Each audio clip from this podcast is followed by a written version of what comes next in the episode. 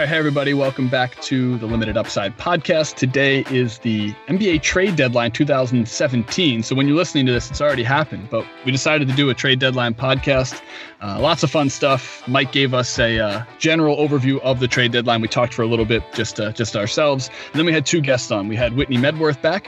She was on last podcast. She talked about her beloved Pacers. They did not make any moves with Paul George, and what did that mean? And then we had Michael Levin on, and he's a big Sixers fan. He's also a big podcast personality, so he had some thoughts on the Sixers trading Nerlens, and so did I. This is Ben. I was with Prada, and uh, I think you guys are going to like this one. But before you listen to this trade deadline podcast, as always, please subscribe, rate, review, all those good things on iTunes. Um, we really appreciate the feedback we've been getting and, and the nice reviews, and keep them coming. Share this with your friends. If you like basketball, we're only going to be doing more and more of these as the season really gets going post trade deadline now. Uh, send us your questions. When we get questions, we always ask uh, each other and we ask our guests. So when you see us tweet out stuff, and you can find us on Twitter at limited underscore upside or hit us up at Mike Prada SBN or at EpiBen. Those are our Twitter handles. Also, you can email Mike, and that's Mike Prada at SBNation.com. So send us those questions. We usually get to them. We love to hear what you have to say. We have the smartest listeners. Whew. Okay, sit back and enjoy this NBA trade deadline 2017 version of the Limited Upside podcast.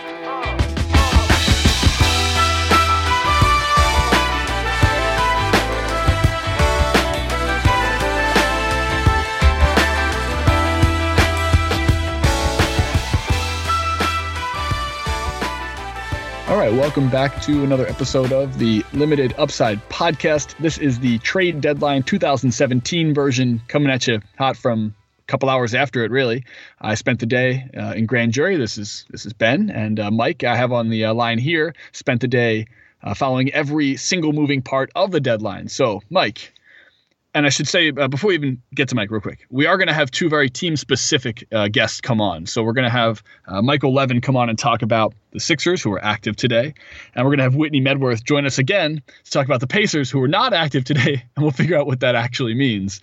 Uh, but Mike, thanks for coming and joining, buddy. I know it's been a long day. Well, it sounds like your day has been longer. I, mean, I get to watch tra- I get to watch non-trace happen, and you had to prosecute people. Yes, yes. I I did the uh, my civic duty for like the tenth straight day now, and I've got one more left. Grand jury duty is something that I wish none of our listeners uh, have to ever do. So so take that with a grain of salt. But um, I, I'd like to have you cast a wide net. Tell me about the trade deadline today without going into kind of the topics we'll get to with our with our guests uh, and tell me about some of the trades that didn't happen as well uh, and then we'll move over to those guys I, th- I, think a lot of teams got cold feet, ironically, except for the Sacramento Kings, uh, who made their big move a few days ago. Uh, a lot of talk about Jimmy Butler, a lot of talk about Paul George, a lot of talk about the Celtics finally cashing their assets in. None of those things happened. You know, on a lesser scale, there was talk about Detroit kind of blowing their team up. That didn't happen. Right. Uh, but you know, all in all, it was a pretty active deadline. I think this the Noel trade was a surprise. There was a bizarre uh, Oklahoma City Chicago trade at the end that we can talk about, uh, and I don't think it really made much sense for the Pacers or Bulls to make a move. So, you know, it was a lot like most deadlines, and I think it was hectic at the end, um, but ultimately fruitless, and that's that's okay. I mean, the the league is too bunched up, I think, for there to be too many trades, and I also think the specter of the summer and you know, I was a little surprised that there wasn't like a really bad contract moved, uh, mm-hmm. like a mis, like kind of like oh crap, we made a mistake this summer. But I Didn't don't get moved? Yeah, but he signed a five million dollar deal. I'm like thinking like I was surprised that like nobody. It wasn't like like someone didn't like take Evan Turner. Or, yeah. Well, like, Sullinger, Sullinger moved right. Also a one year deal. Um, yeah, that's true. That's true. That's true. I thought you were going by money. Yeah, you're right. You're right. You're right. Yeah, but here's my my question to you is like the big topic. I think we'll talk about the Pacers side of the Paul George thing uh, later. We'll talk about Jimmy Butler, but like, was this a missed opportunity for the Celtics? I think that's the big hmm. question. Yeah, yeah, and there's a lot of people. I mean, look, this is going to be speculation until we see how this season and the draft shakes out. Obviously, that's what we do here, speculate. But the, mm-hmm. the whole thing that I get to every time I think about the Celtic situation is that at some point this does evaporate. Like right there's there's going to be a finite amount of Brooklyn picks. They're just going to they just consumed another one now unless they traded on draft day or which something around do. I mean that's which definitely they could an totally option. do. Absolutely. And I think one of the things that maybe allowed for them not to do this now uh, was that they know there might not be a clear cut number one, a guy that they definitely have to get. So therefore, like that, there's a, a, face to that value, right? Some years you can say right then and there at this trade deadline, like that that piece right there is going to be. Uh, whatever Wiggins or Embiid, I guess if Embiid hadn't gotten hurt that year, that's going to be LeBron James, that's going to be and then name your your face that you have for your franchise in place. That wasn't what the Celtics had.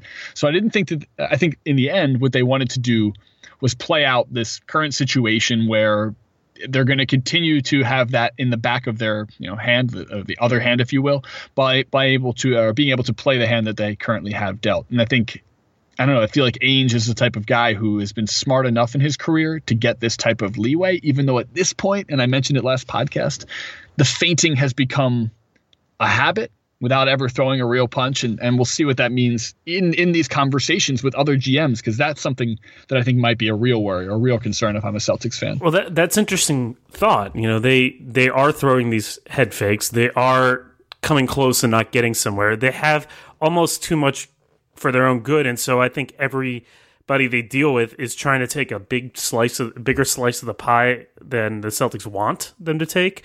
You know, if you're right if you're Indiana uh, and you're for whatever reason decide to move Paul George, like you want all the full boat. But if you're Boston, you obviously don't want to trade the full boat because that sort of is a lateral move. You want to make an advantageous move. So mm-hmm. I think they run into that problem. They are in an interesting crossroads now, I think, for a few reasons. One is because, like you said, the net the picks are starting to come up. You had Jaylen Brown last year. You got the pick next year. You've got the pick after that. Uh, this is a point guard heavy draft. Obviously, the Celtics' best player sure. is a point guard. Uh, I think that's a factor to think about. Two is that Thomas only has one more year after this on this super cheap contract. So he's going to get a raise, and you're going to have to decide, as amazing as he's been this year at age 29, you know, with him and even Avery Bradley, like, is that a guy you want to pay, you know, a huge max contracts to right. at that age. Right. And so the window for this little core may not be as wide as you would yeah. think. And that's true. That's of course, the window for the entire thing is really wide because the draft picks keep flowing in.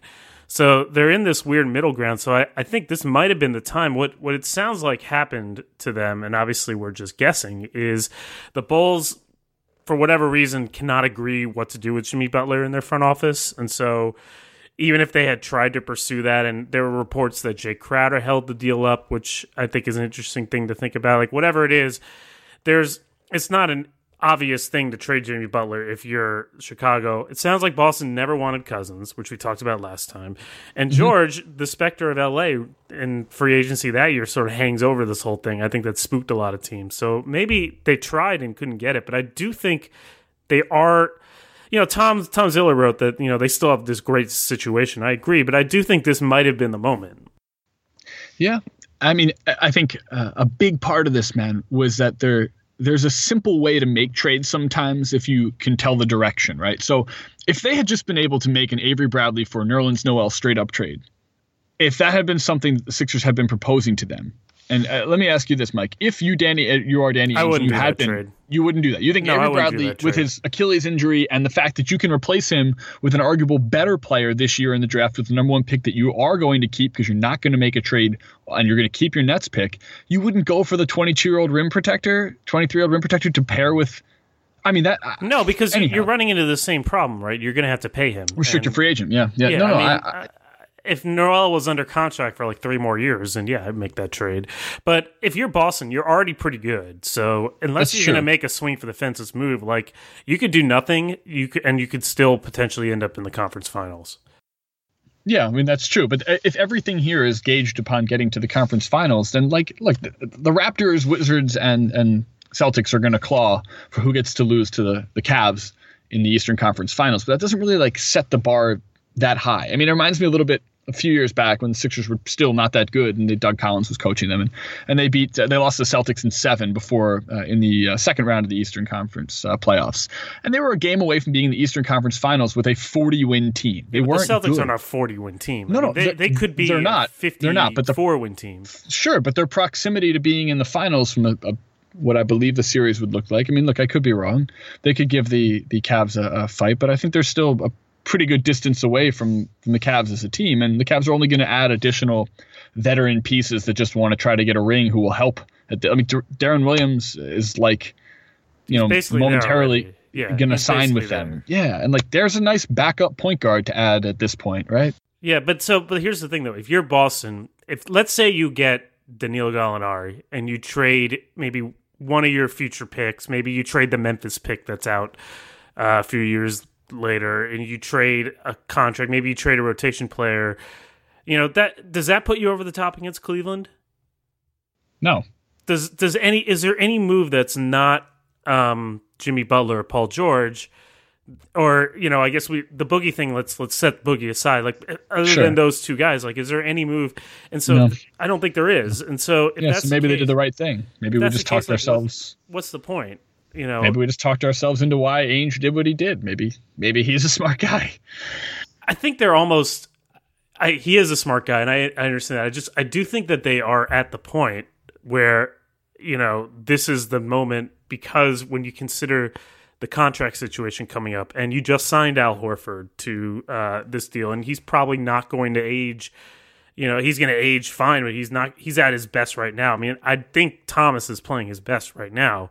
Well, sometimes you're a victim of circumstance. Like they weren't supposed to be this good this quickly after right. you know kind of changing the roster entirely and the whole ethos of the organization new coach obviously all new players uh, but when you when they moved on from from Pierce and KG and and, and Ray Allen um, they were never supposed to have the Nets be this bad. They were never supposed to have Isaiah Thomas become this superstar, become a free agent destination that quickly for a guy like Horford. So that acceleration does not go congruently to having the number one pick in the draft and and yeah. being able to have almost an embarrassment of riches at this yeah. point. I mean, smart is excess um, if you're going to value Bradley that much. I mean, even mention his name, right? and so yeah. and he's a good young player. He's you know he could I mean, be a very Crowder with the great contract. I mean, yeah, sure. it, would almost be easier if it's an interesting point. It'd almost be easier if they had one door to go down instead of that's right six potential ones. Um, yeah, well. so that was a big non-trade. Uh, what did you think? We're going to talk about the Sixers thing later. Um, mm-hmm. What do you think about some of these other deals that? It, sure, let's start. Let me let me start this. Let me throw it at you. Um, so KJ McDaniels ends up with the Nets for uh, as uh, Tom puts it, or I guess as uh, Tim Cato put it, a fake draft pick deal was clear up space and cap space. Okay, so KJ McDaniel's going to maybe have an opportunity to play some basketball again. Free KJ. Uh, this is the one I wanted to ask you about. Uh, Doug McDermott was traded to the Thunder. the Bulls got the Bulls got Cameron Payne, Anthony Morrow, Joffrey Lauvergne. Yes, and, and then they, uh, and of course they gave up Taj Gibson as well. That's and right. A, and, and the second round pick. And 2018 second round pick. Yeah. So Taj Gibson and Doug McDermott, I think are, I think the Thunder just got like better. Oh yeah. I mean, I don't like, quite like, know. What, what a weird trade. What were the Bulls doing here? I don't quite know like where Taj Gibson plays a lot in Oklahoma City. I mean, I guess the, you would start him and just play big all the time. I you know Kanter's coming back, so what do you do with Sabonis, who I guess they they really are going for it? But yeah, I mean the the talent infusion they just got is so ridiculous considering that they traded you know Cameron Payne and guys that they weren't using. You know McDermott replaces Morrow in the rotation. Like, say what you want about McDermott, but he's better than Anthony Morrow. Yeah, you know, yeah. and and Gibson is going to be a nice guy to have in the playoffs. He's having a really good year, so the Bulls must really think Cameron Payne is good. And I don't know, man. like, I don't see Cameron it. Payne. Like, is he even better? Is he any better than T.J. McConnell? Am I am I missing something? I'm really not sure what they're seeing here. You know, okay. I think coming out of college, maybe, but now he's had two foot injuries, two broken feet. Yeah. I mean, I think that's a big factor that you have to consider. And he's shown nothing. Like he's shooting 31% from three. You know, he's not getting to the basket. Like, is he even better than Jerian Grant? Like, I'm not sure that's even true. So, yeah, they they must, for whatever reason, believe that that Payne is going to be their point guard of the future. And like, I don't know, man. Like, I what, what percent chance do you give that to happen? Yeah. Like, 15? I don't know. I'd like to. We should have uh, at some point this year when we inevitably do our Knicks and then Bulls post mortem. For the Bulls, we'll have Ricky come on, um, and he can yeah, he, he can give happy. us he could give us a breakdown of the Bulls' uh, point guard situation, which is weird and awkward. Well, it's even weirder when you consider that they didn't move Butler, right? So this was right. a this was a trade to get better for the future. Gibson was going to leave. They Um, we didn't even got into how they traded so much to get McDermott, and then two years later, they're just not. They're just dumping him for nothing. Yeah, and that's that's something that I thought really resonated with me. That uh, that Tom told us. He's like, you have to look at if a guy's on the move, you have to look at the totality of what that player's life cycle was in the trade, right? And that, I think that's something that uh, yeah, when you look, McDermott, may, you know, it doesn't look great. The Nerlens trade, which we'll get into, doesn't look great. Uh, it's the whole thing, yeah. You know, yeah, it's a full life cycle when when these are players who move, you know, a couple times within a th- two, three year, even a one year uh, time period. You have to look at the entire trade. And, and, you're right, McDermott cost a lot to get a little, and uh, it's, it it's weird how that works. Bad. Like I didn't really understand. Like he had. He didn't play that great this year. Obviously, defensively, he's a mess. Um, and but I thought, you know, he's he's okay. Like he's been yeah. again, he's an upgrade for the Thunder. Um, so I'm I'm just not quite sure what they're doing. Um, the other stuff that happened, uh, do you have any more thoughts on the Bulls? Or you want to just kind of hit some of these other things? I just want to hit like uh, Mike Scott uh, was traded to was mm. uh, traded to the Suns for some cash. A lot of salary dumps. That's the trade deadline for you. Uh, what do you think about Toronto? Yeah, what about Toronto? Yeah. And then we should probably talk about the Wizards. I want to ask you this because you're the you're the uh, film guy here. I want to know what the uh, what the new look Raptors look like. So PJ Tucker was traded to the Raptors. The Suns got Sullinger and two future second round picks. So now it's Tucker and Ibaka uh, added to this this Toronto Raptors roster. Tell me about what you think that's going to look like now. I think it's it's great for them. Tucker uh, is not a very good offensive player, but he can hit a corner three, and he's tough and physical. Like I think his defense is a little overrated. But ter- if you're Toronto and you probably want to run into LeBron, like you had nobody to guard him before, and now you have somebody.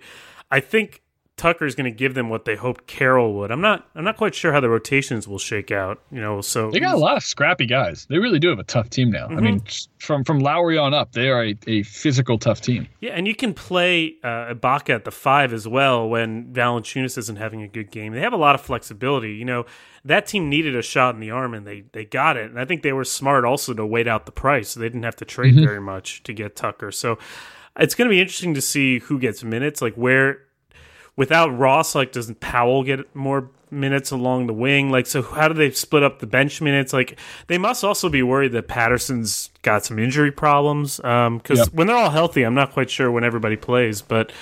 I mean, those are three semi-redundant players, right? Tucker, Carroll, uh, and Patterson when healthy. Yeah, I mean they do slightly. Certainly, Tucker and Carroll, I think, are a little yeah. redundant. But uh, Carroll yes, has been yes. a disappointment since he got there, and you know, you can never have too many guys to throw at the top wing players in this league. Uh, Agreed. And so I think they did really well. I don't know if it's going to be enough. Um, and you know, with Tucker and uh, Ibaka free agents and Lowry, of course, and Patterson, mm-hmm. it's going to get really expensive. But they needed to give themselves a chance, and this year, and they did. So they did a great job. Nice. Uh, and then just I want like quick hit hitters from you here, Mike, because we'll get to our guest shortly. Uh, I want to go back to the 21st of February and the 22nd of February and just go over because we did not hit these trades on the last podcast we did, which was on the 19th about Cousins. It was a knee jerk reaction podcast with Tom Ziller on here. Go back and listen to it. It's all knee jerk. Uh, all knee yeah, jerk, baby. That's what we do. And it was like as it was unfolding, we, we got one of our favorite Sacramento fans to uh, to fully embrace his emotions on our podcast. It was great. But on the 21st, Lou Williams was traded uh, to the Rockets, which is an interesting little trade that happened. Corey Brewer went to the Lakers uh, with a 2017 highly protected first round pick. So, or not highly protected, is it? It's not protected. No, I mean it's a, it is technically unprotected, but like I mean realistically like the Rockets are going to be uh, yes. a low pick. Yeah, Lou, yes. Lou Williams, Eric Gordon, uh, James Harden uh, on the same team. Not quite sure how that's going to work, but look, Williams awesome. is a lot better than Brewer, and if there's one place that'll bring it out for him, it's uh, Houston.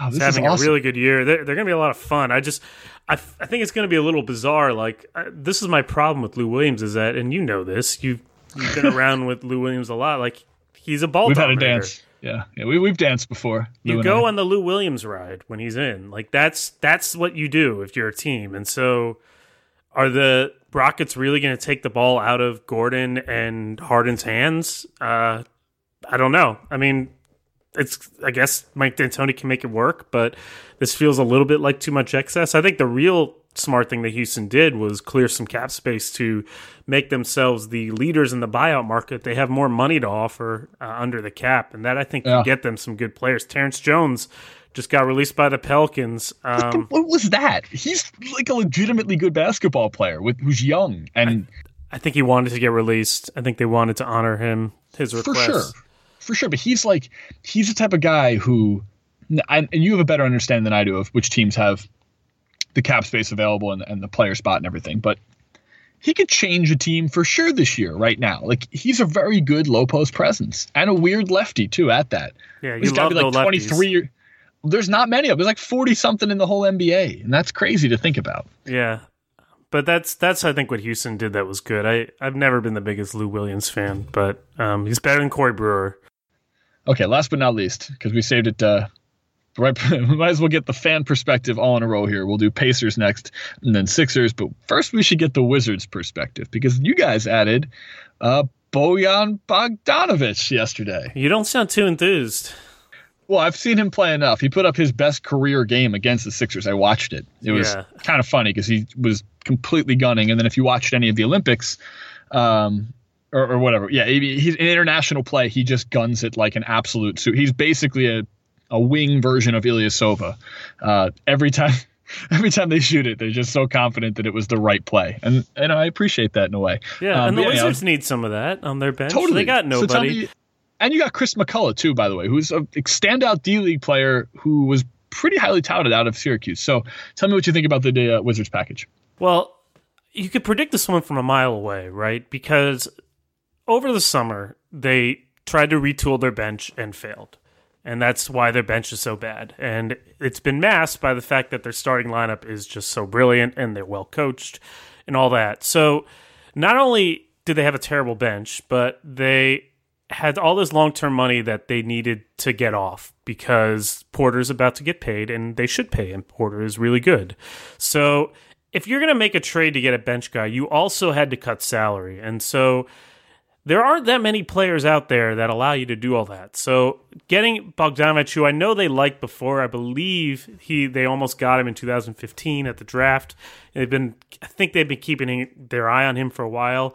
How That's old is he? yeah, he's like I think he's 27 or 28. Uh, he's a restricted yeah. free agent after the year he can really shoot the ball, but he's kind of a bit of a floater. Um, but he can also get buckets in a hurry. Defensively, he's yeah. kind of not great. He is uh, twenty, going to turn twenty eight during the playoffs.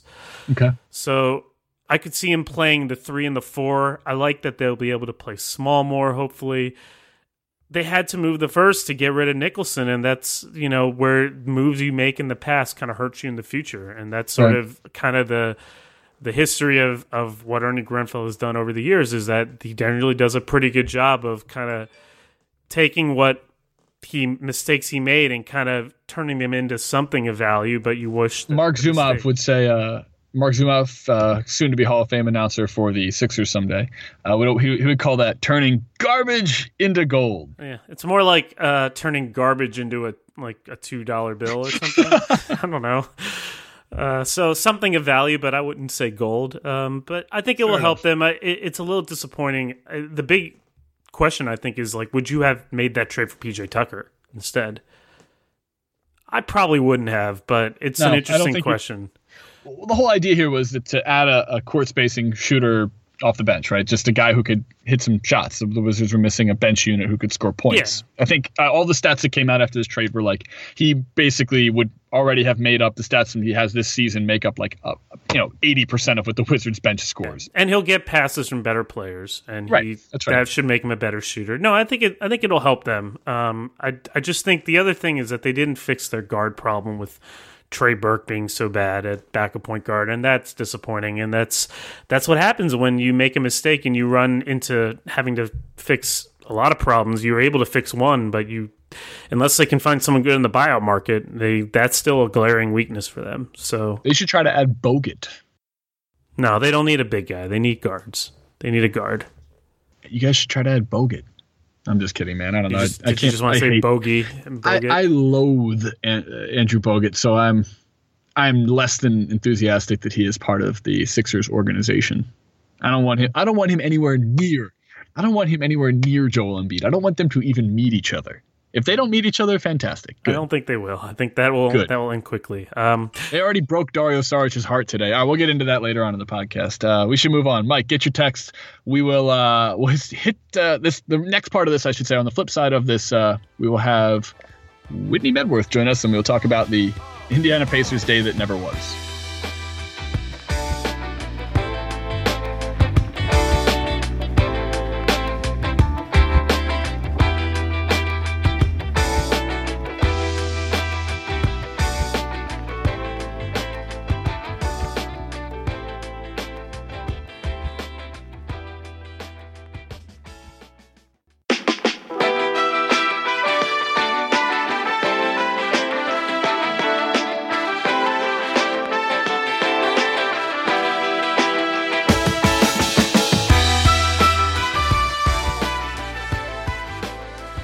Back, and we're joined by Whitney Medworth, the SB Nation NBA assistant editor, but also one of the biggest Indiana Pacers fans on the planet. So today was a rough day for her, I presume.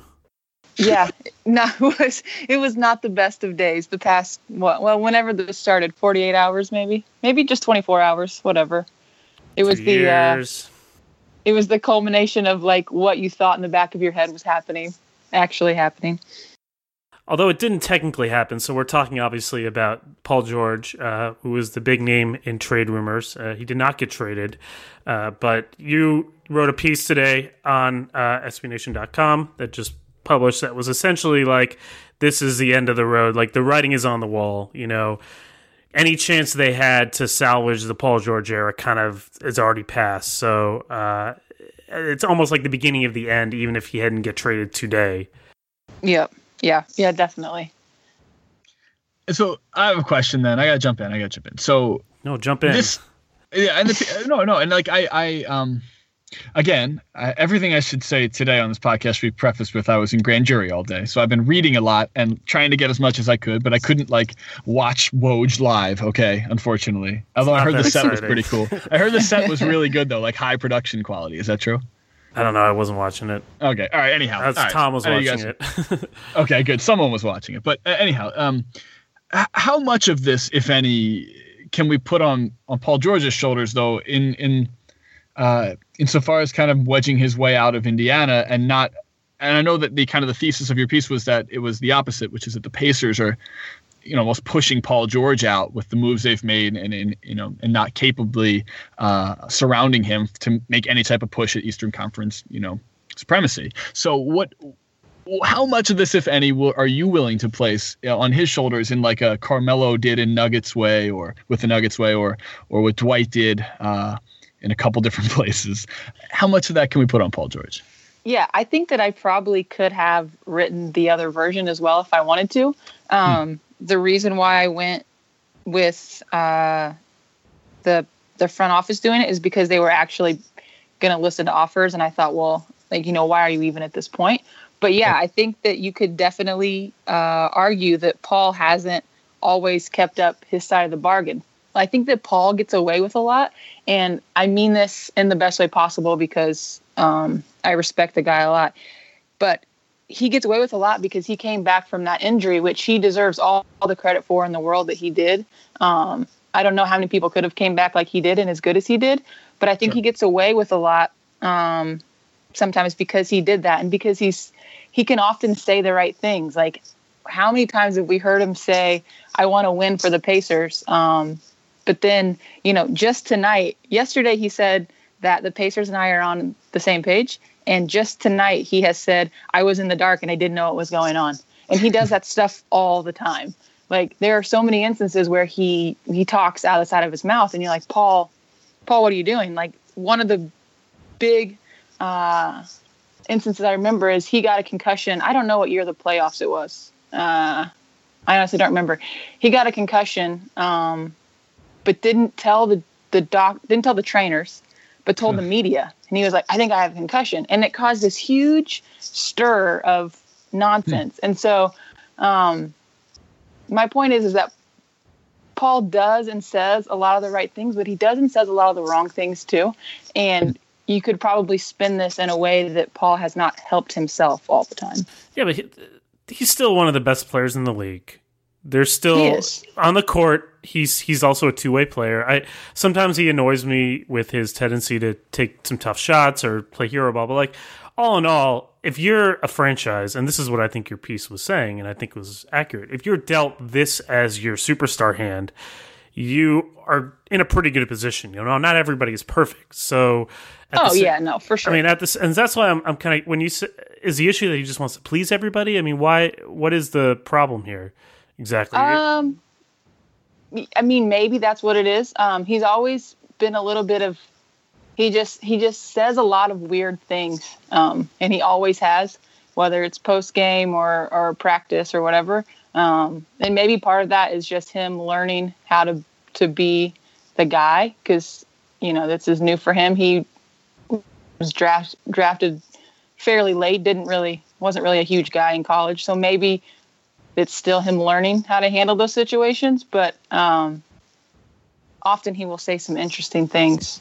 So I, I wonder though, like eh, when eh, when I mean wedging yourself out, I mean like when you pit and this is something I do take uh, offense to because I've seen it happen to my Philadelphia teams in the past. When you when you pit glamorous cities against non-glamorous cities, and Indianapolis and Los Angeles fit that type of dichotomy. It's it's unfair to the people and the fans who have to kind of endure like an insult to their life, yeah, to like and their world, also, and that's and I don't. You him, go ahead. Go ahead. Yeah, him wanting to go to LA allegedly is another version of that, where his comments are he says, I I want to win. I want to play for a winning team, and I, my other option is the Lakers. Which, like, I get the the allure of the Lakers and why anyone would want to go there, but they're not very good right now. So, mm-hmm. the fact that he wants to win, I don't know. It's like he want. Okay, I want to win in Indianapolis, but I'm okay with not winning if I get to be in LA. Like that's the kind of stuff right. that makes you scratch your head with him. I, I don't think that's a contradiction, right? So let if the team if the two teams are equally you know mediocre or equally not winning by his standards like obviously yeah, contenders. you know if the choice is and again the other thing is too is that he may not get the financial advantage of staying in indiana unless he makes uh, one of the two all nba team three all nba teams in the next 2 mm-hmm. years. So that takes away another incentive to stay in indiana. So if that's sort of your choices like what is why not go back to LA? I don't I don't really see that as contradictory to be honest. Well, then I guess my question is like what is his definition of I want to play for a championship, I want to win? That's a good question. But either way, the Pacers have not gotten him correct the, uh, anywhere oh, yeah, close. Still. And I think that was what you were trying to say in your piece. If I have to pick, if I have to pick, I'm putting blame on the Pacers, but there are times that you could find where Paul has also not held up his end of the bargain. Yeah. And it's going to be really interesting to see Larry Bird and Magic Johnson duel over Paul George because that's the next time they're going to be really playing each other. It's fascinating. So I, I don't think uh, a lot of people are fully comprehended like what has gone wrong in Indiana. I think you know on the outside, and you laid it out so well that they they reached this point where he obviously shatters his leg, and that's terrible. And they have to sort of retool the team, or maybe they didn't have to, but they did and the last two years have just been this aimless stretch of we don't really know what we're doing. You know, I don't think people fully comprehend what has got on there the last couple years. So what what is it about this with their decisions that have set them to the point where they have to look at the nuclear option of trading him? Yeah, I think uh, the most, uh, the biggest reason is that every team Larry has tried to put together post uh, Paul's injury has been so mismatched and a little bit opposite of what he, a little bit, a lot opposite of what he preaches. Um, basically, since the injury, it's been, um, you know, we're going to be faster. We're going to be more like what the rest of the NBA is doing. Um, and he hasn't really put together teams that that can do that. Um, Larry's big idea was that Paul was going to play the four um, last last season, not this one, but last season, that Paul was going to play the four. And I think he built his whole idea around that. Um, but Paul didn't want to, and, and Paul really didn't. He did a little bit here and there, but but he really didn't. And so they spent the entire season trying to figure that out. Like, who's going to play it? How are we going to do it? Can we convince Paul to do it? Um, eventually, CJ Miles did it, and um, the CJ Miles is like a- after he came to the Pacers has become one of my favorite players in the entire league. I think he's a, a great guy and does does anything that the team needs. But you know, without him taking that for a little bit for the Pacers last year, I don't know that they even get to where they were last year. So it's been two years of of mixing and matching and it not fitting. And then he did the same thing again this year. He went and signed, or he, he let go of, of George Hill for Jeff Teague, uh, got Thad Young, and then you know signed Al Jefferson. I mean, it just it's it's always been a weird mix of of things. And part of the problem is the Pacers can't get free agents. You know, it goes back to that story Yeah. of of you the Lakers, even though they didn't really get anyone either, but the Pacers really can't compete when it comes to that, and they're kind of Larry always has to deal with kind of what can I do with what's left over. Um, and to be honest, he hasn't been great at that the past two years. I think he drafts pretty. I think he drafts pretty well. Um, you know, you've got Paul in the draft. You got Lance. Um, Miles Miles Turner. Turner. You know, I Yeah. think he. I think he drafts quite well, but there's a huge disconnect when it goes to like, you know, the the Danny Granger trade that brought in Evan Turner and Lavoy Allen. like Yeah. that yeah. ended up not being helpful at all. And it might have been better just to keep Danny around to be a locker room guy that year, you know. But he Yeah. went for it and tried to to make something happen. You know, signed Andrew Bynum that year too. Like, you know, it's just there's a lot of questionable decisions when it when it's that side of it uh, for the Pacers.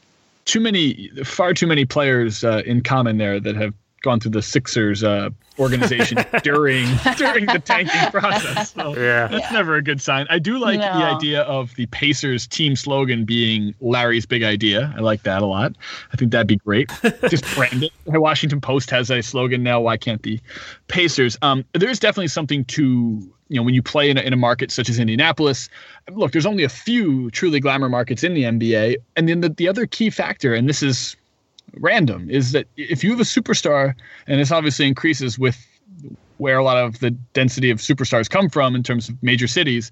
But like having someone born in your area is the only reason why the Cavaliers have anything, because LeBron was born in Akron. Straight up, Yep. they're nothing without where he's born, and Yep. and that's like even with all their number one picks that they've wasted, and so that's like you know one part of it, and uh, and that obviously helps certain markets, and then the other part of it is maintaining the right relationship with the guys who you draft really, really well. Like getting Paul George, a, a really tremendous franchise player at the 10th pick in the draft in, in 2010, like is you have to treat, make sure that you uh, cultivate that relationship to understand like how special it is to have gotten someone in that regard. Yeah. Treat him like you did pick him number one overall. And that might be something that might be part of the disconnect as well from the organizational standpoint. Yeah, it's hard for me too because I'm I'm from Indiana. Um, I went to Indiana State. Like I've grown up uh, the biggest Larry Bird fan there is. So this whole thing of like Larry, you're screwing up the team is is hard. it's a it's Sure. a hard thing to do. Um, but but when you look at it, it's like it's it's really not good. Yeah. and and you think he's he's gone. And it's interesting. I wonder if there was the no LA boogeyman, like would he be on the Celtics right now? Uh, and would that be a trade you'd want to make? You know that that's what didn't happen. It sounds like the Pacers were never that interested, and I sure sounds like you were not that interested in doing that. Um, you know, but it's it's sort of delaying the inevitable. Yeah, and I want to ask you both this last question, uh, if if possible, here, Mike, which is because these are the two names thrown around. We're not going to have Ricky on this podcast. Who who in your mind, Mike? You can go first, and when you can close this out. Um, who in your mind had more value, or were they the same? Um, Butler or George at this deadline? I think that George's game is sort of a little easier to fit in when you're kind of sliding it in mid-season. You know, I think sometimes he is a little sort of ball dominant, but he's a really good off-ball player. He's a very good defender. Uh, so you could sort of slide him into a second scorer's role. Like that's sort of his style play. Really good catch and shoot player. I think Butler is a little bit more of a kind of needs to survey isolation type. Um, but I think Butler has played better this year. I think Butler has a better contract, and you know, George maybe is the cleaner fit, but uh, you know, I would probably give the edge to Butler right now. To who's older at this point? I think they're about the same age, aren't they? Twenty six, something like that. Yeah, Yeah. close. So it, it just depends what you're looking for. I think if you're Boston, you probably would go for George first over Butler because just of the way you style play and what you already have. But if you're starting the franchise from scratch, I would probably take Butler. Yeah, I would. Um, I, Butler's definitely had a better season.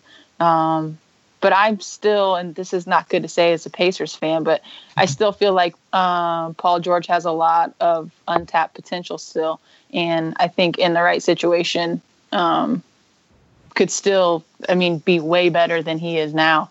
Um, and that may be a little bit biased on my part, but I think that he still uh, isn't anywhere near as good as he actually could be. And I would like to see, whether it's with the Pacers or somebody else, um, him finally be able to kind of get into to who he should be. So I'd I'd go Paul George, but I'm not, you know, I'm not denying that Jimmy Butler's definitely sure. having a better year right now. Yeah, yeah, I would love to have been a fly on the wall. Yeah, Paul Paul George did have a that great playoff series. We haven't seen Jimmy Butler do that.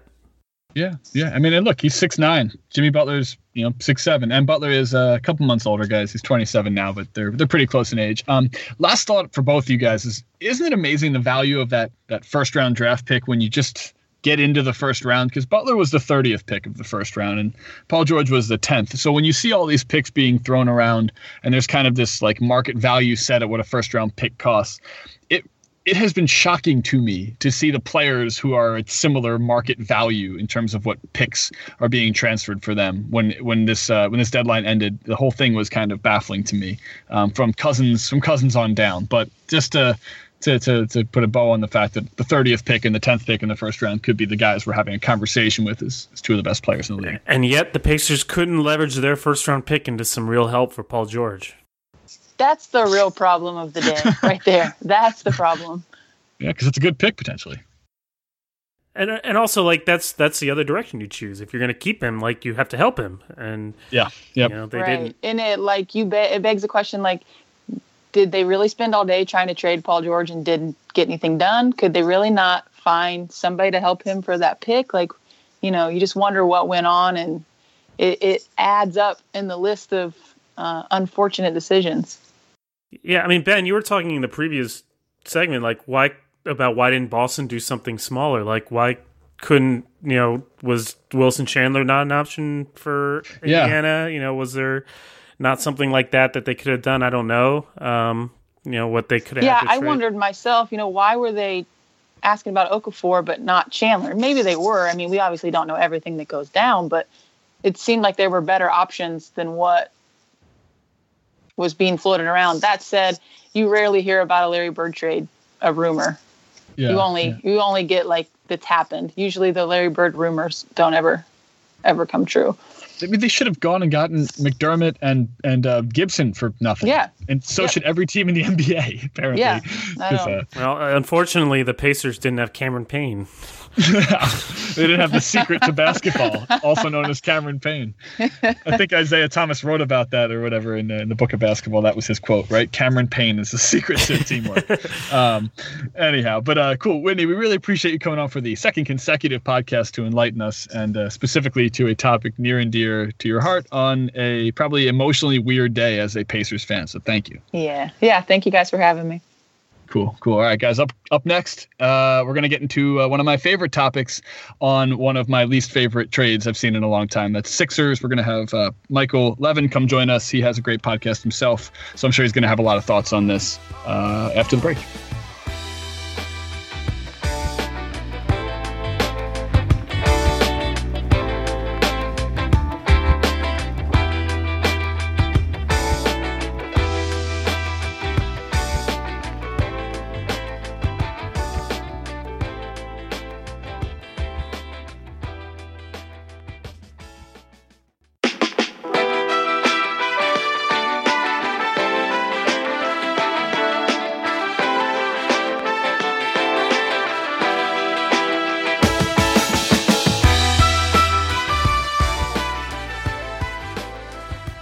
And we're back with my uh, near and dear part of the podcast here. Uh, we have Michael Levin on. He, uh, you might hear him from as one of the hosts of Rights to Ricky Sanchez. It's a great podcast. Go listen to it. But he's got some thoughts on this. He's a big Sixers fan like myself, and I'll let him have the floor first so we can talk about the Nerlens Noel trade that was today, which just sucks uh, in my opinion. But we'll, we'll let Michael get to this first. Nerlens to the Mavericks. Sixers get Andrew Bogut, Justin Anderson, and a 2017 first round pick that is so heavily protected that it is eventually going to become, in all likelihood, uh, two second round picks. So, Michael, you still have a pulse, I'm assuming. How you doing, bud? Oh man, this is a tough. This is a tough day. I was all excited. I excited. Wake wake up, like clear up, clear my schedule. Be like, let's just check Twitter. I'm on the West Coast, so wake up. There's like three hours to catch up on. I caught up on all the tweets. I was like, I was on top of it. It's great. And then it just it came. It was really fast. It was really very very fast, which I guess is better than if it was this long drawn out. Hey, they might trade him. There's this is might get included. This might not get included. Like it was just it was a quick like stab in the throat, and I just bled yeah. out all over it. Although the the protect. so really okay. So the I'm just gonna talk. So the yeah talk away. the the trade is really broken into into two multiple parts, which is like, okay, Nerlens is going to be a restricted free agent next year. So if they don't think that they can sign him or that they don't think they want to match on any like big deal, even though they have a ton of cap space and a franchise center who is notoriously injured and will need should have a capable backup to play major minutes. If they think that Nerlens is not that guy or they don't want to spend that kind of money, okay, great. But Colangelo got in here almost a year ago and had many opportunities to trade him. Uh, Kyle Neubeck reported that he turned down a better offer from the Celtics earlier in the season or in the offseason. And so it was just poorly handled from ev- from any point ever. This was just not maxing out on his value whatsoever. And so, and if you feel like you do have to trade him, like you have to have to trade him, like or or even like you feel like there's no way I'm gonna match, then you should you should trade him for like something. And even though I like Justin Anderson because I'm a big draft guy, like I think he could be something, he wasn't getting minutes on Dallas. Yeah. So like he lost his minutes to an undrafted rookie. Yeah, Dorian Finney-Smith, who I also like. But that's not the point.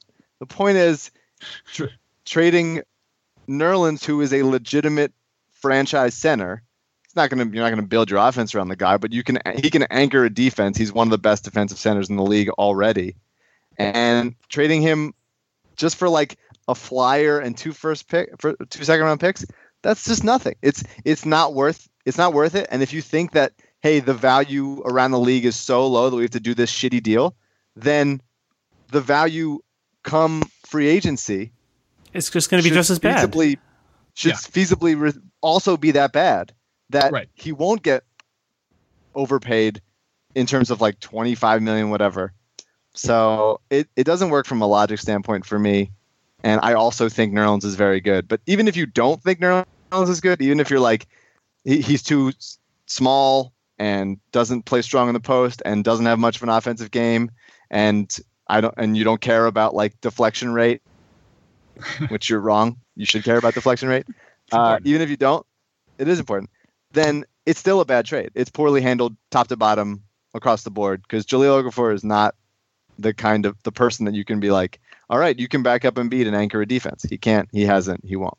Well, so that's the baffling thing to me, right?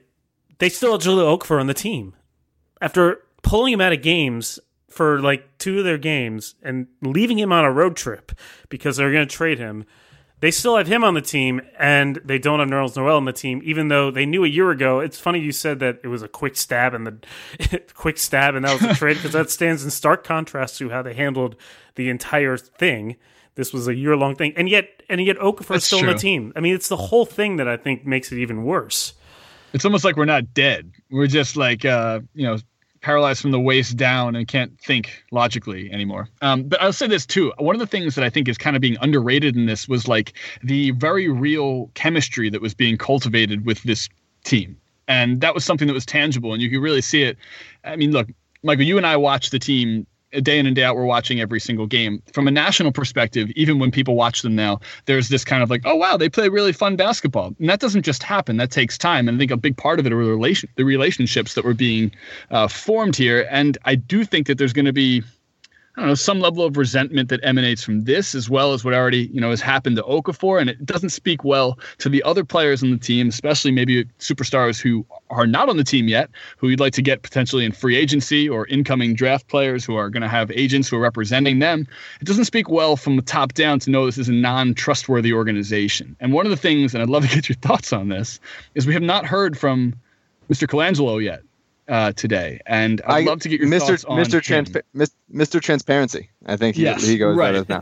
right on his sleeve. Just, it's yeah. so frustrating. It's so frustrating because like, and I hate to do this. I don't hate to do it because there's nothing. I, it's the only thing I can do. But like every Colangelo move, and I think forever will always also be a referendum on the Hinkie era and what kind of GM Hinkie was and what his failings were.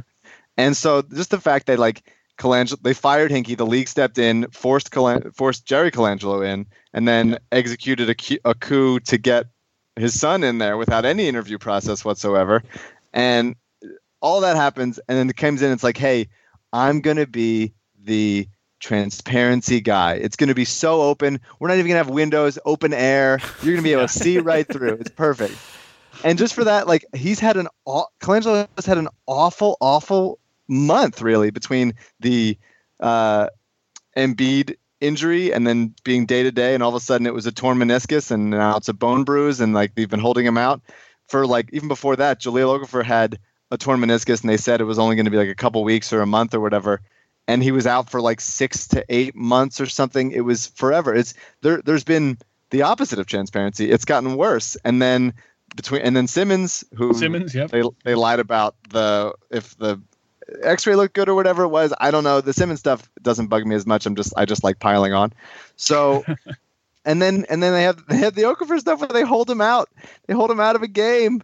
They hold him out of games. They said he's in trade talks. We're gonna happen. And then people called their bluff because they had nothing. And now he gets like dragged back to the team, and they trade the guy who's actually good, who actually fits fits with the team. So I mean, the just from how he how it's been handled from like a publicity PR like communicative standpoint it's embarrassing. Like I it's it's like the Sixers looked at all these other teams mishandling deals over the past I mean between the Knicks and the Lakers and the Kings and they're like yeah we can top that. That's that's something we can we we can do all these things together. We can just screw up everything at once. It's yes. not good. Nothing is good. It's like the like the Sixers have been there. There are so many good things happening with the Sixers, and they have to try to suck at other stuff. And yeah, like no, they're they're doing a great job of sucking at all the exactly. other stuff, despite all of the good things that have that are happening in Philadelphia right now. well, that was what I was going to say. Like the way this trade deadline started off with like the Kings tanking and that gift of a of a drip again. And I think you're right about the Hinkie referendum being very real. The shadow, uh, uh, the ghost of Hinkie, if you will, will always loom large here. It just has to because a lot of these are his assets that Colangelo is now transferring into garbage, and that's what's you know I on previous part of this podcast used the Marc Zumoff euphemism of turning garbage into gold. Well, this is the opposite of that. I mean, this is taking gold and shitting it into garbage, and that's the problem. Um, currently, the NBA trusted the Colangelos to make the right decisions to make the Sixers competitive. And I would argue that these are moves that make them less competitive. We lost the best player in this part of the trade, uh, or in this trade, uh, or specific trade, I should say.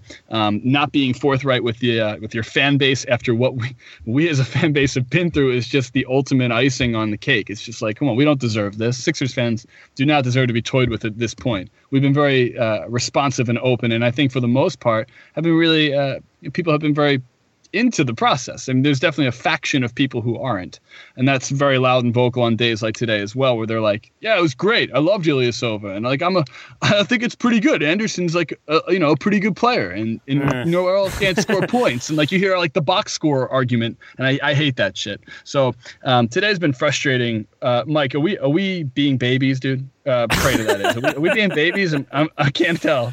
No, I mean this is it's been a bad month, and it's also this isn't that hard to screw up. You know, if the if Colangelo had said from the jump that he has a that Embiid has a little torn meniscus, and we're going to be cautious, and we're going to hold him out for four to five weeks, you know, you guys wouldn't be mad, right?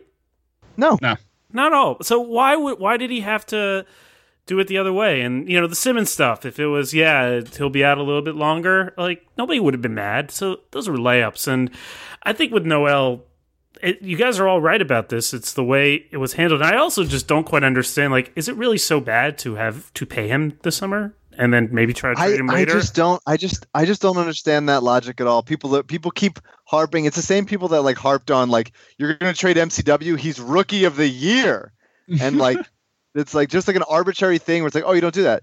You're gonna you're gonna pay Nerlens however much money, so let's say twenty million to be a bench player, and it's like this is not a normal bench situation. Embiid is not the healthiest guy in the world, even when he is healthy. He still misses back to backs.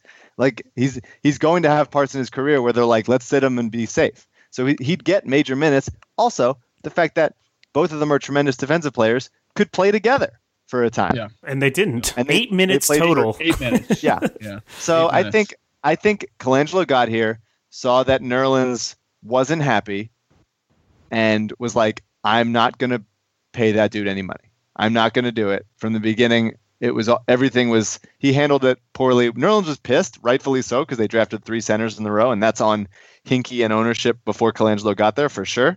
Yeah. But but it just seemed the whole time that like Colangelo had no intention of ever keeping Nerlens, and this trade is about what Colangelo values him at. And so That's bizarre he- too, though. Why not just trade him right off the bat? That's the thing that I don't That's understand. exactly. So I think he thought he was more clever than he is, and he's clearly not. Um, I a first round pick for Nerlens in an expiring deal when you think that okay, we're not gonna we're not gonna commit that kind of money. Fine. I it really if it honestly if it was a if it was a first round pick, uh, maybe even like top ten protected first round pick for for uh, Nerlens or sorry and and Justin Anderson for Nerlens, I would have been like, okay, I disagree with it because I think Nerlens is is better than you guys do, uh, and I think you could a keep him or b sign him and then trade him in like two years if Embiid Mhm. has proven him to be healthy. Um, but if it was just for a first round pick and Justin Anderson, I'd be like, okay, yeah, I disagree, but fine, because it's you can ev- you can argue over evaluation of player. This is a logic based thing that that frustrates me. I, we just did a Ricky and I was talking about it on the on the podcast, but it's just like it the lack of logic just crushes me in arguments in real life, in basketball life, in everything. So like the the idea that it's like, well, no one wanted him, so we had to trade him for this shit. But on the other hand, uh, everyone's going to overpay him this offseason. So how are we going to get it? It's like those are insane things to both think at the same time, and uh, it doesn't work for me logically. Uh, I think I. I think both Colangelo doesn't like Nerlens, thought he could do better for him, and then panicked when he feel like I had to make some trade. Otherwise, I'm going to get roasted for not being this like man of action. Even though he said he quote the quote a couple weeks ago was, "I will not make a bad trade for this organization." Well, that's a lie. That was a lie then. We all knew it was going to be, and it's even more of a lie now. And what's the bummer is that the Sixers, before this trade was made, were having the best trade deadline. The Yeah. the Kings traded boogies, so the pick swap for this year was looking good, and the unprotected 2019 pick that the Sixers own was looking good. And then the Lakers hired Magic Johnson two days before the trade deadline, and that that pick will probably a, you know, if it, it's top three protected this year, that the Lakers Sixers own the Lakers pick, and if we get it, it, it'll be like four, which would be great. And there's like a 55% chance of that happening if they stay at three. And then if it doesn't come, then it comes next year and they'll be bad next year. So like things were looking great. And they traded Ersan yesterday for two seconds, and that's great. I'm happy about That's it.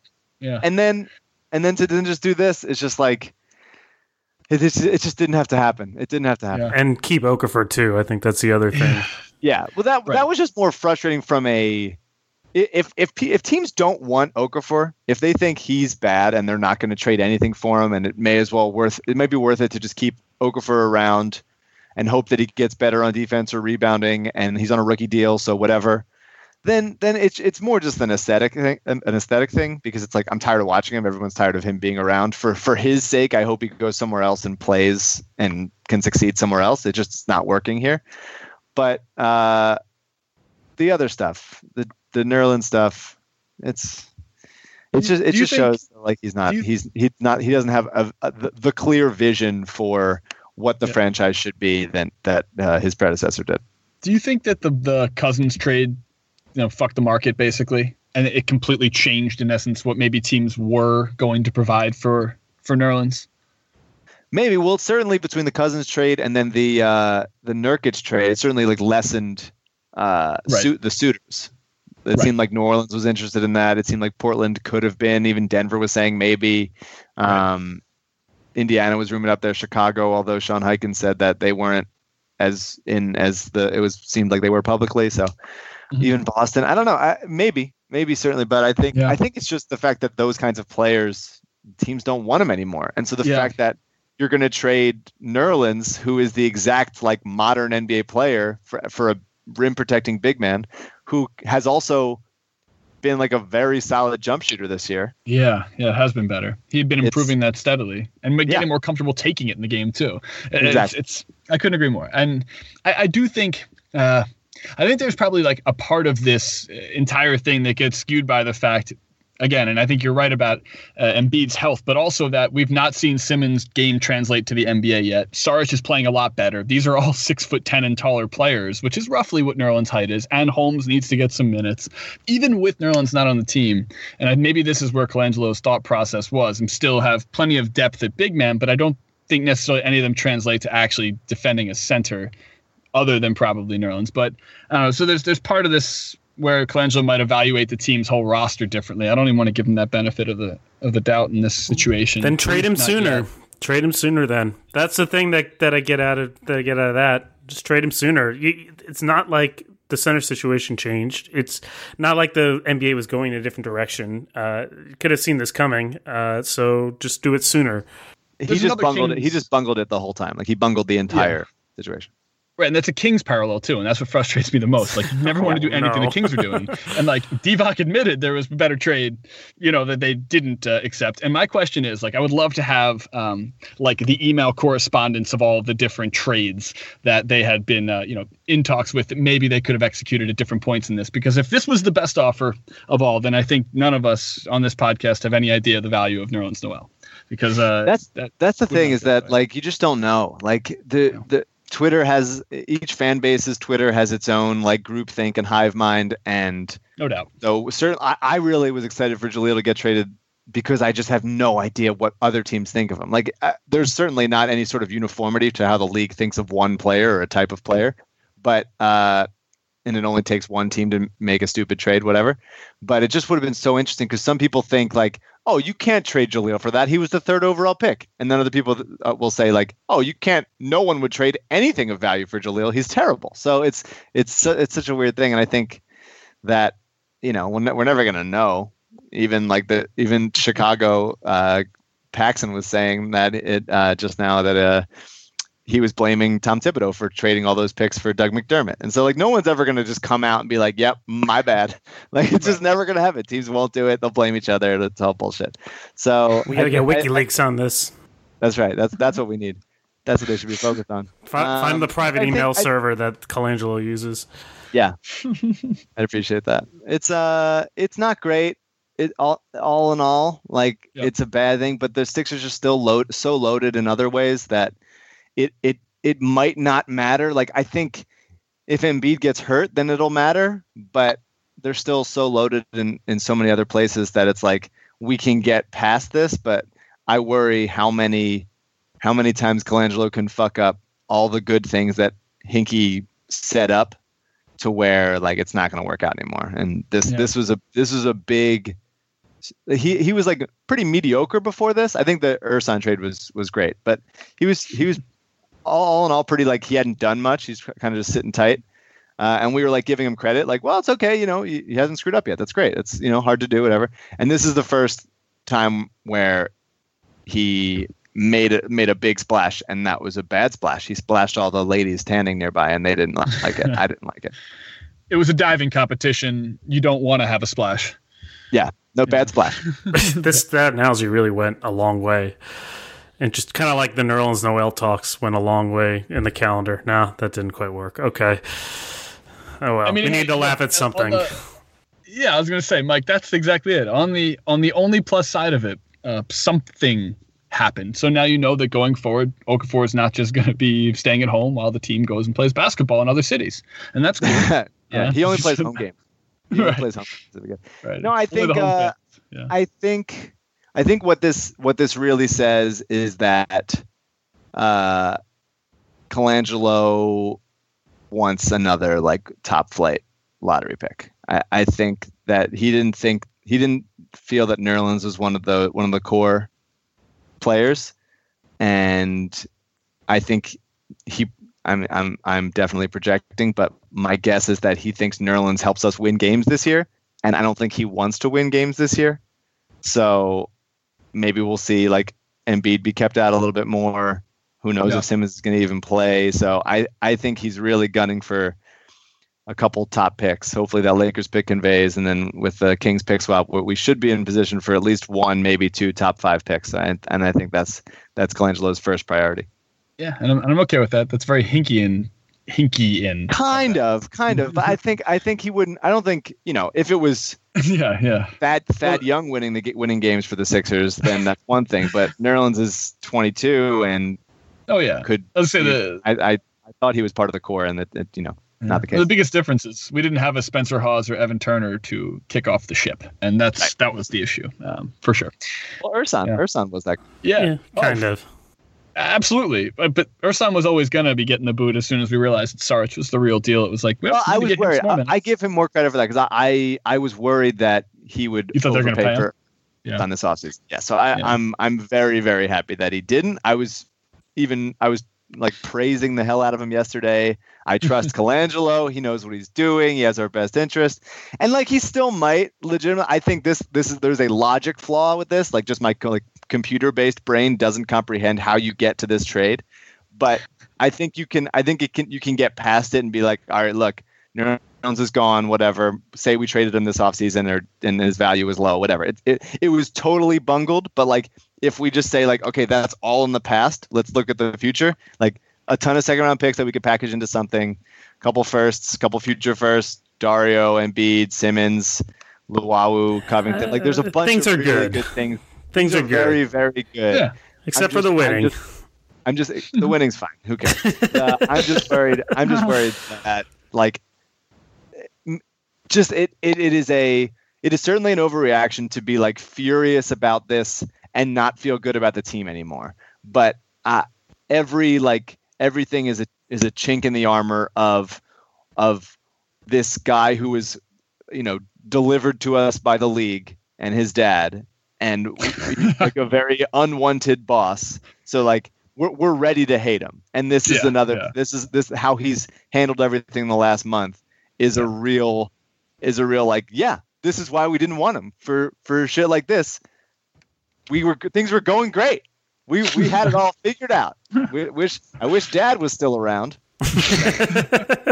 yeah, it is. He is like it is the antithetical relationship to Philadelphia's mindset. Like I, the blue collar in the face of the nepotism never works. But uh, anyhow, we got to we got to we got to ship this podcast off so Mike can edit it tonight because uh, he's got I don't know a few things going on. I guess it's still deadline material as well. But uh, Levin, we really appreciate you coming on, man. You have uh, some thoughts on the Sixers, and, and we do a lot of Sixers-oriented podcasts. We always have different Liberty Ballers on, so we'll have to have you uh, as a as a past one uh, back on some point uh, in the future. Maybe when we're picking in the top two of the top five picks, uh, as you have. Ha- Uh, Happy to do it, man. and keep up the great work with your show uh, and with the shows you're working on uh, in TV land. Obviously, uh, you got Yes. one coming up, Not- right? Not not on TV land. But no, in TV land. go ahead and uh, tell tell us what you're working on if you want to, man. Tell us what. All right, our- I'm our a, fans can I'm look for. uh, I'm a writer on a show called Trial and Error. It's uh, like a mockumentary legal comedy, like sort of making fun of like true crime genres, like Making a Murder, those kinds of things. Anyway, it comes out March 14th after the finale of This Is Us. It's on NBC. John Lithgow's in it. Sherri Shepherd, Jayma Mays, Nick D'Agosto, hell of a cast. Sherry, uh, I said that already. Bunch of good. Andy Andy Daly from Review is on it for a couple episodes. It's it's a good it's a good show. nice, Watch it. nice, very nice. I'll be looking out for that. Everyone, watch it live. Also DVR it. Watch it within the first three days, and then again within the first seven days if you can. That's right. Uh, and then, then uh, look for uh, look for Michael and uh, and the uh, Rights to Ricky Sanchez podcast as well. We really appreciate you coming on, Bud. And uh, Prada, thanks again for uh, for running a tight ship on the uh, for another boat analogy here uh, on uh, NBA trade deadline day 2017. All right, yeah, let's uh, let's hope for good things for our tortured teams. Thanks, guys. You're a Wizards fan, man. You got a good thing going. On that note, Yeah, anyhow. but speaking of things that don't usually last, That's yeah, right. that's right. That's true. Fleeting as always. But until next time, everybody, this is Limited Upside Podcast.